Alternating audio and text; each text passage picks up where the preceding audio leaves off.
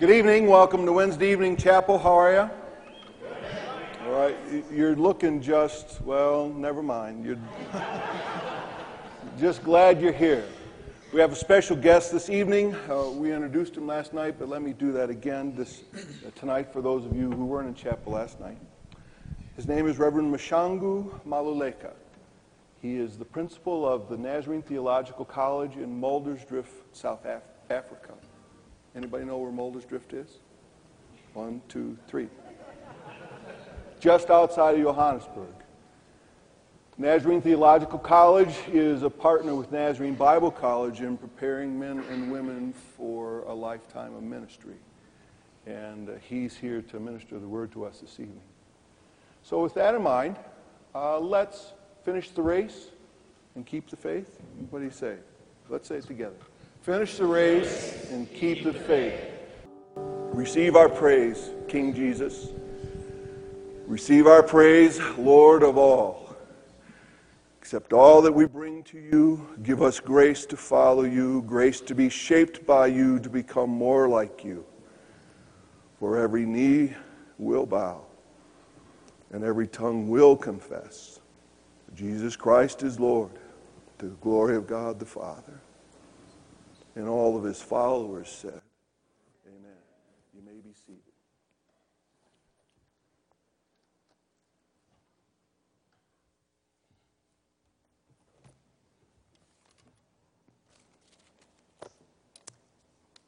It is a joy to greet you in the wonderful name of our Lord and Savior Jesus Christ.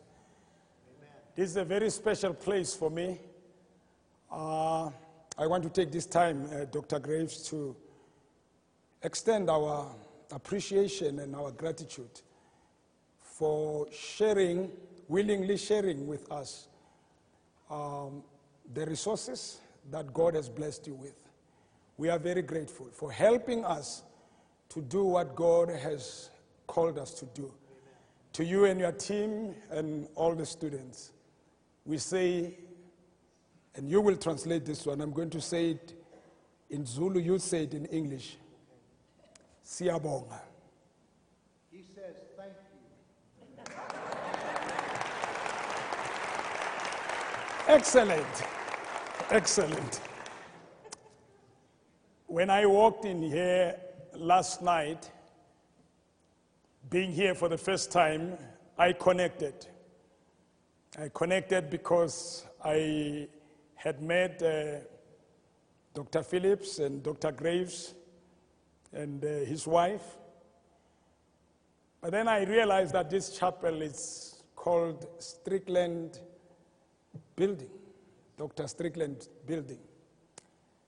And I remembered that one great man of God laid hands on my head and said, with the authority vested in me as General Superintendent of the Church of the Nazarene, I ordain you elder in 1985 in South Africa. And uh, so I have connections. I am connected. I feel at home.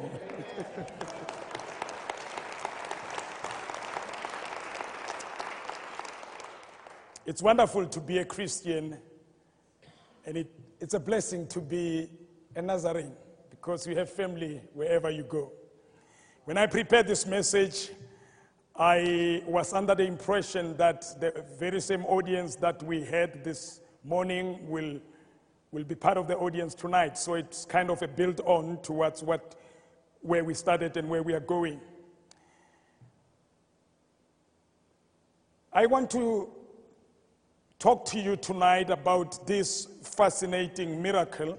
There must be something about this miracle that even though the gospel writers, all four of them, were very selective about what to record and what to pick up and what to put aside, there was something unique about this miracle that Matthew thought it's so important. And Mark looked at it and said, I can't leave this one. Luke came by and said, You know what, Mark? I think you are right. I'm, I'm also going to report on this one. And even John said, Hey, you know what, guys? This, there's something about it that I, I, I cannot finish my, my, my, my story without it. It is the feeding of the 5,000. I'm going to read this story as recorded by St. Mark. It's found on the sixth chapter, Mark chapter 6.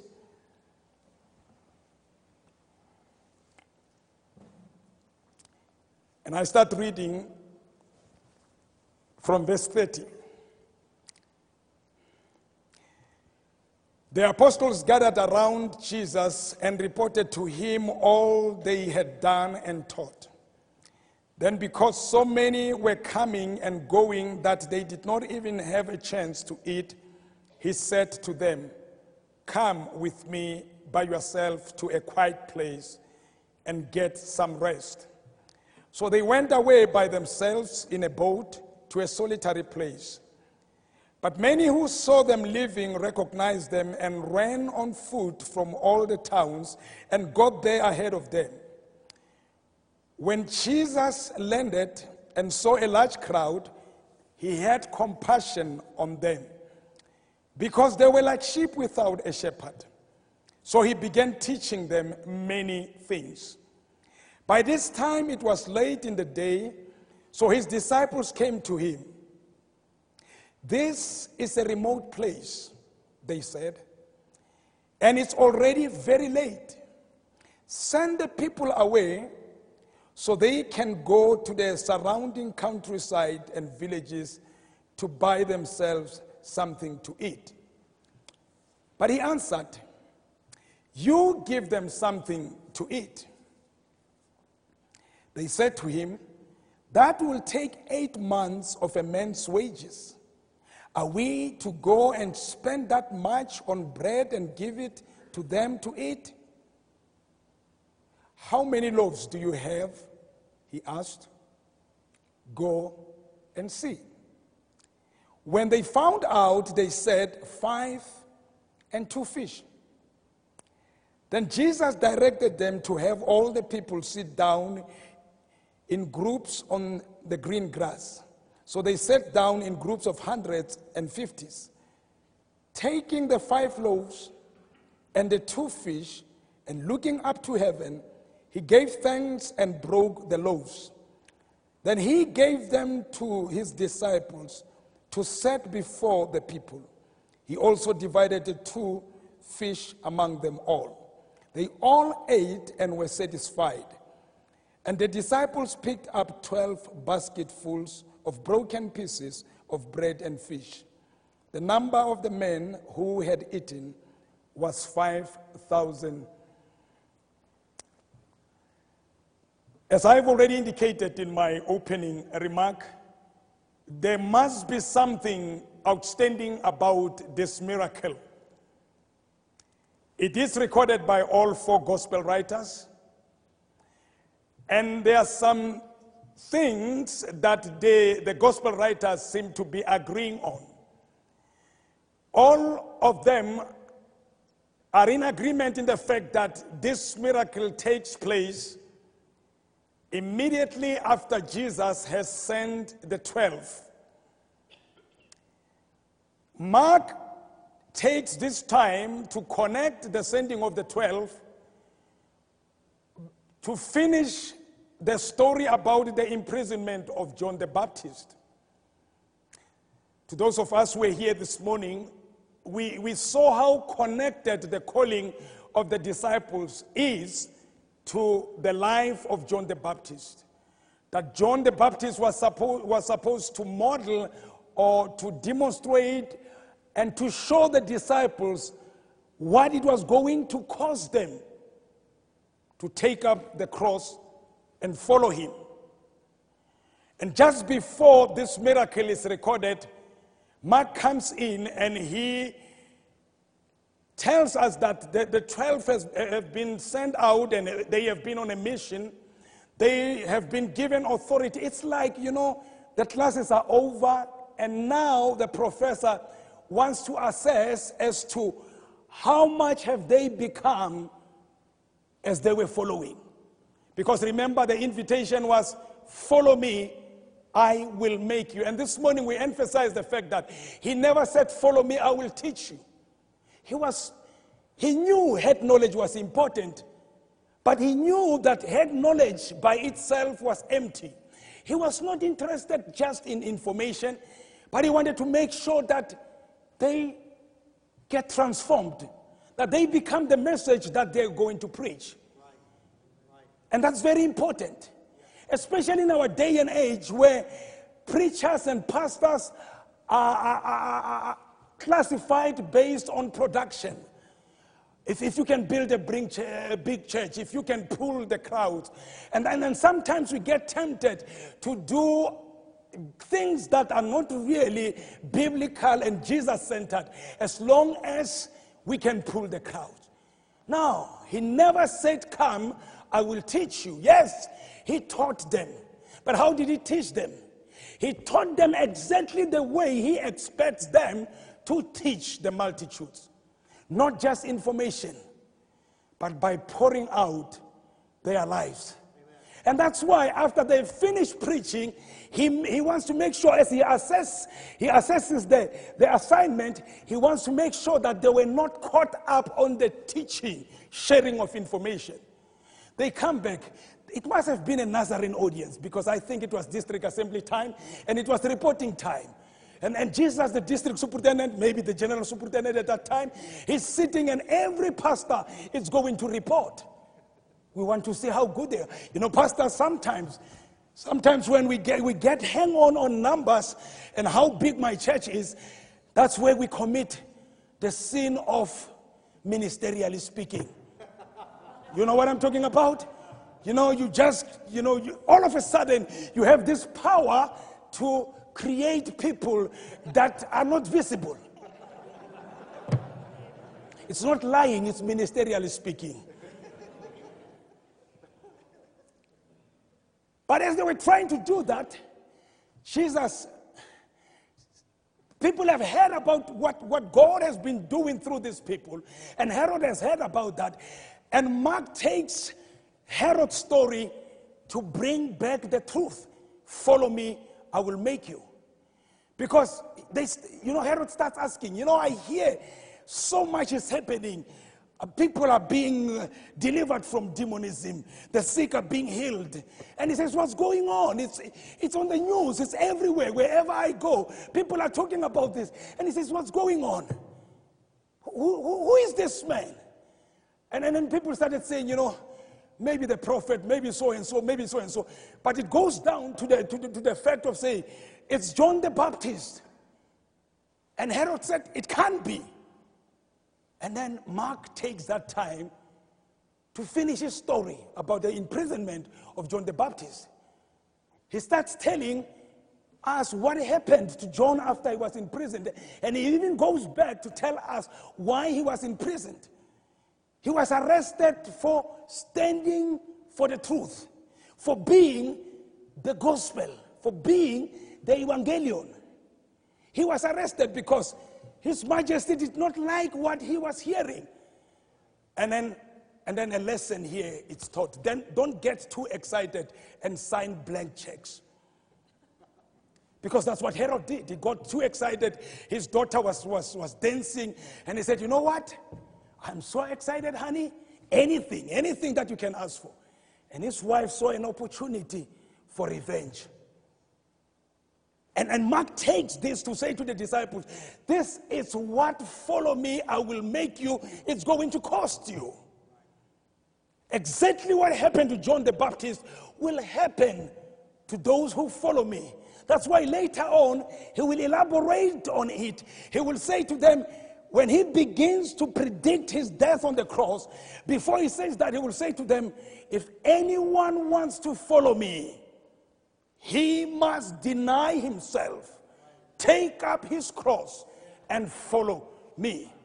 It's not following to Jerusalem for reigning and becoming king and conquering Rome.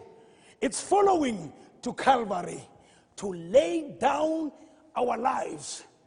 Greater love has no man like this, the Bible says, that a man should lay down his life. And this is what, this is the heartbeat of what God has called us for. It's not about us.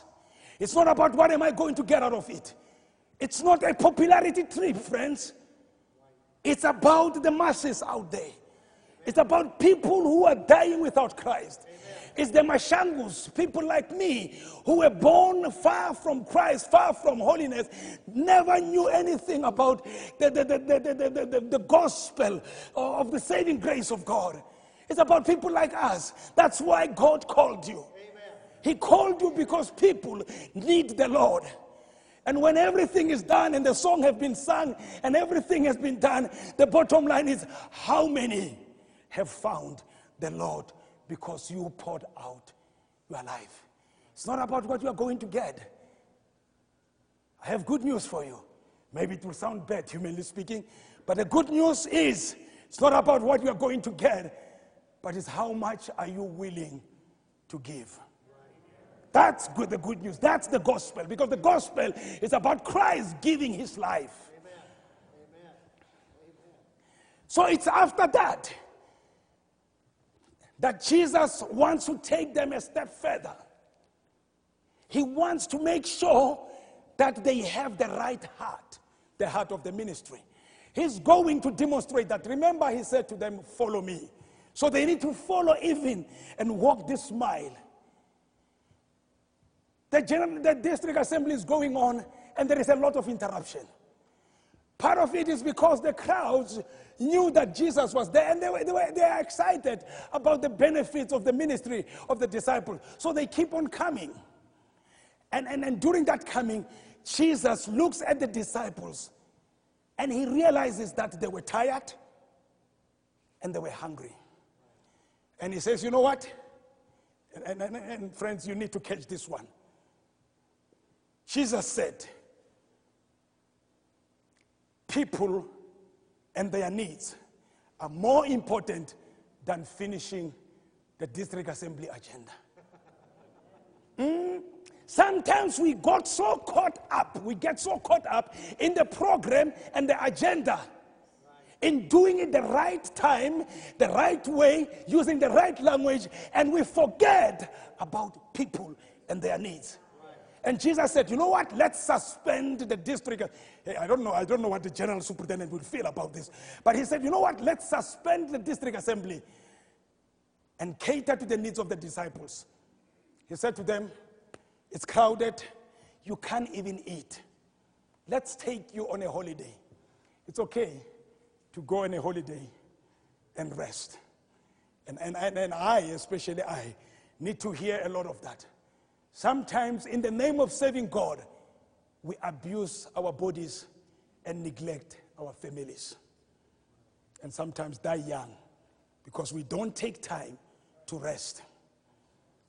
So Jesus said, it's holiness to take time and rest. So he says, let's, let's, take, you, let's take you out. And they were, they, were, they were going to a remote place where there will be no cell phones, no television, no newspapers, no one to disturb you. But guess what? Some people are too inquisitive. And they see things that they were not supposed to see. So they, they realize that, hey, that, that must be Jesus and the disciples. That must be the guy who laid hands on my cousin and my cousin was healed. I, I need to at least shake that guy's hand. So, as Jesus and the disciples were on a boat, these guys were running. and by the time they arrive at their hotel or whatever you want to call it, the crowds were already there. And now, Jesus, he continues with the lesson. You remember? He prioritized the needs of the disciples. But this time, the Bible says he looked at the crowds he looked at the multitudes and he did not see them as fishermen will. Because had he seen them as through fishermen's eyes, he will have seen a good opportunity to take a good offering, empty their wallets, and fill my account. Well, it sounds like a joke. But a lot of done is done in the name of preaching of the preaching of the gospel today. By hook or crook, we attract the multitudes. and we use the right words to empty their pockets, fill our bank accounts, and send them empty. Now, Jesus, the Bible says, when he looked at the multitudes, he had compassion on them. And friends, let us not leave this place. Let us not graduate. Don't, say yes to your first church until He has planted in you that compassion for the multitudes. Otherwise, you are not ready to go. Don't go before you have the heart. Because you need that to do what God has called you for. He had compassion on them and he, he had just promised the disciples a holiday. And guess what? He says, No, on second thought, I think I'm going to change plans. We'll forget about your holidays. People's needs are more important than your rest. You go on and rest, but I'm busy meeting the needs of the multitude. And thank God Thank God it is during that class time, during that lecture, during that modeling of the heart of God that they caught the lesson. And they came to Jesus and said, You know what, Jesus? I think I'm beginning to see what you have been seeing all the time. And Jesus says, What will that be? And they say, Check your time, Jesus. This is a remote place. The very same thing that you saw in us when you sent us on a holiday, we see in the multitudes. They are hungry.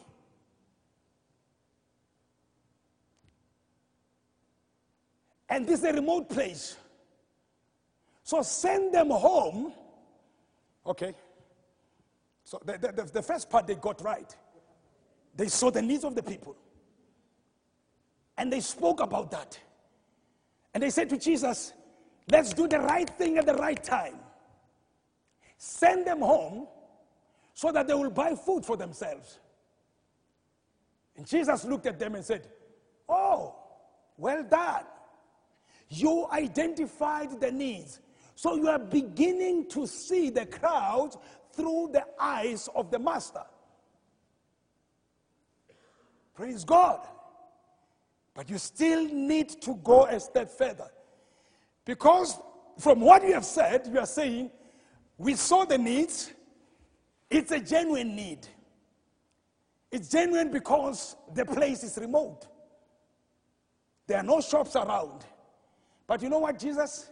and I, and I, am tempted to think that they, they were a bunch of good, sanctified Nazarenes.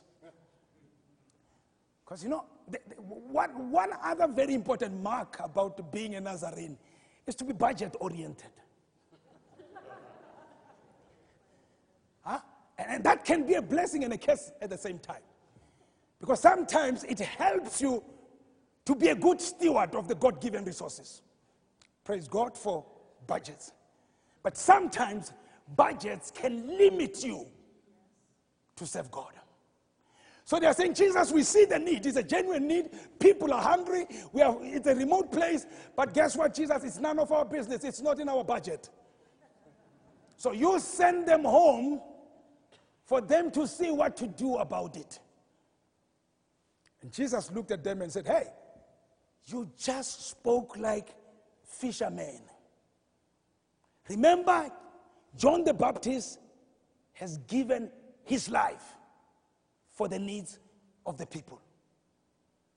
This is how we do business in the kingdom. We don't identify the need and come and say, It's none of my business. In fact, the kingdom business works in this fashion God will never show you something that He has not empowered you to respond to. He is not in the business of frustrating us. If He knows that you, you have nothing to do with it, He will let you walk past it and you will never see it. But once He arrests you and He lets you see it, it's because you have to provide the solution. Mm. Mm. It's good news, even though it doesn't feel good. He, he, every time, you see, if you're a musician, If God has, has created you and built you up to be a musician, if there are problems with the music in the church, you are the first one to see it. I, I don't, I don't pick it up because I'm not a musician. I get blessed because at least there's some singing going on. And you, you go around and say, you know what? We, we could do something about our choir. Because you see it, you fix it.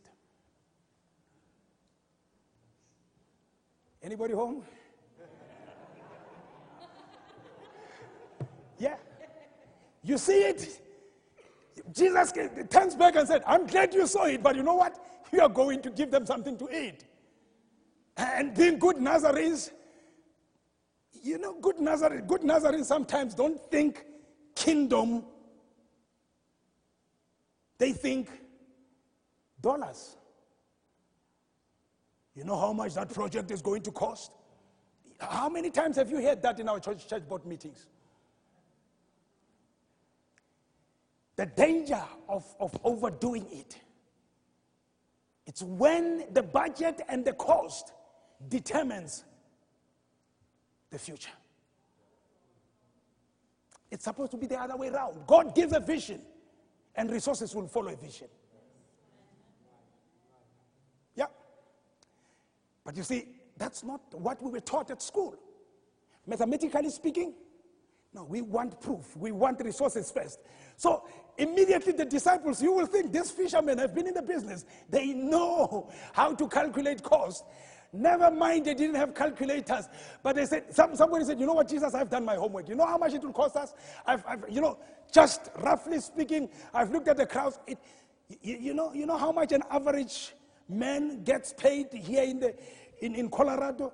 It will cost us eight times his salary, eight months' salary, to give them not enough, but something to eat. And then he goes around and he says, and you know it's not within our budget. In fact, we, we have a lot of things to take care of. Now, talking about prioritizing, they're saying our church needs paint, the painting of the building. It's more important than meeting the needs of the people. God called us not for programs, but for people.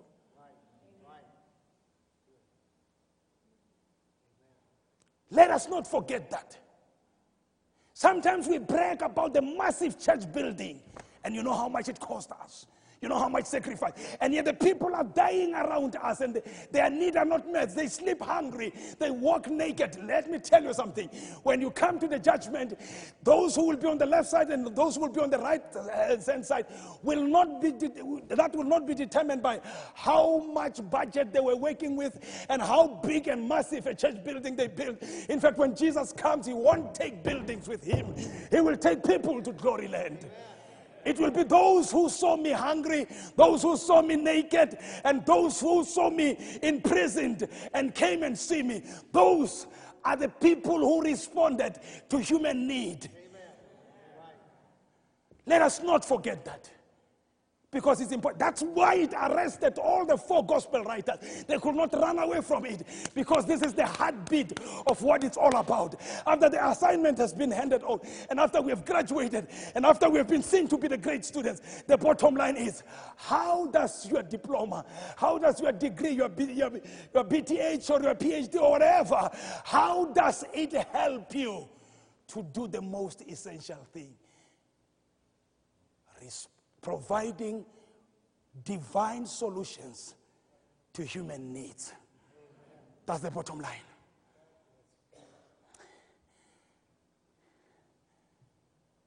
You give them something. And this is what I like about God. He will never frustrate you.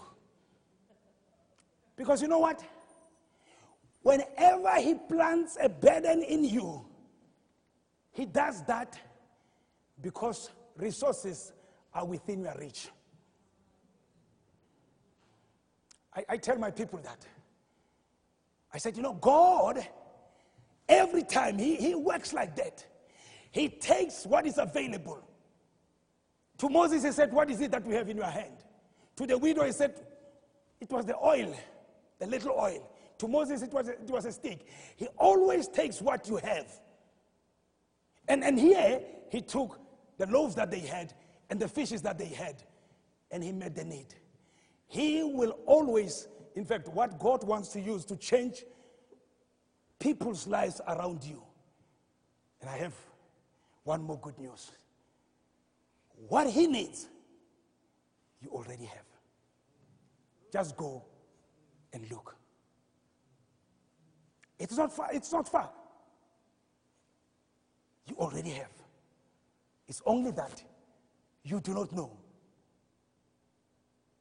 that you have it. That's why when you come and say there's a need, he will say, What are you going to do about it? Father, we take the challenge, we respond to the message. Make us who you want us to be. May we not miss the lesson. May we sense the heartbeat and the essence of the matter. May we not go into the ministry on an ego trip to become great people, recognize popularity trips. But may our lives be willing to be poured out for the sake of our brothers and sisters. In your name we pray. Amen.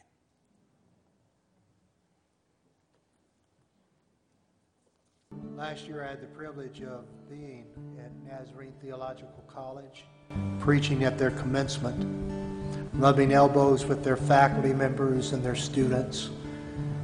Dr. Phillips presenting to their Board of Trustees. And uh, the partnership that God has granted us to have with NTC is a very special partnership. I think you can see the heart of the president of their college tonight, the passion that he has for our Lord.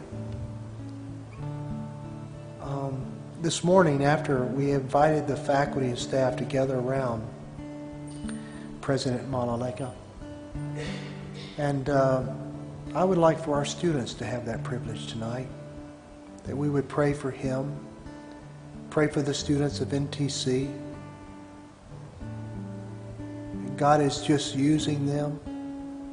I heard this day at lunch how how their graduates are going out and God's using them in, across South Africa and other countries.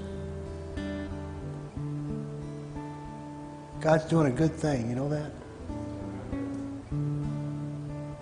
If you watched the news all the time, you read the newspapers, you'd think the battle had been lost.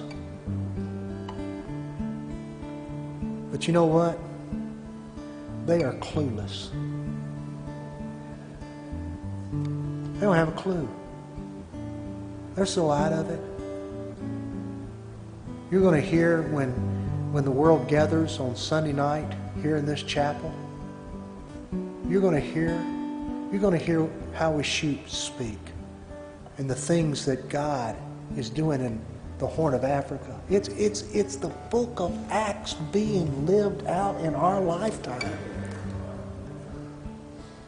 You know, it doesn't make the newspaper. The world doesn't want. it. We know. you see, the victory has been won. We're just waiting for the celebration.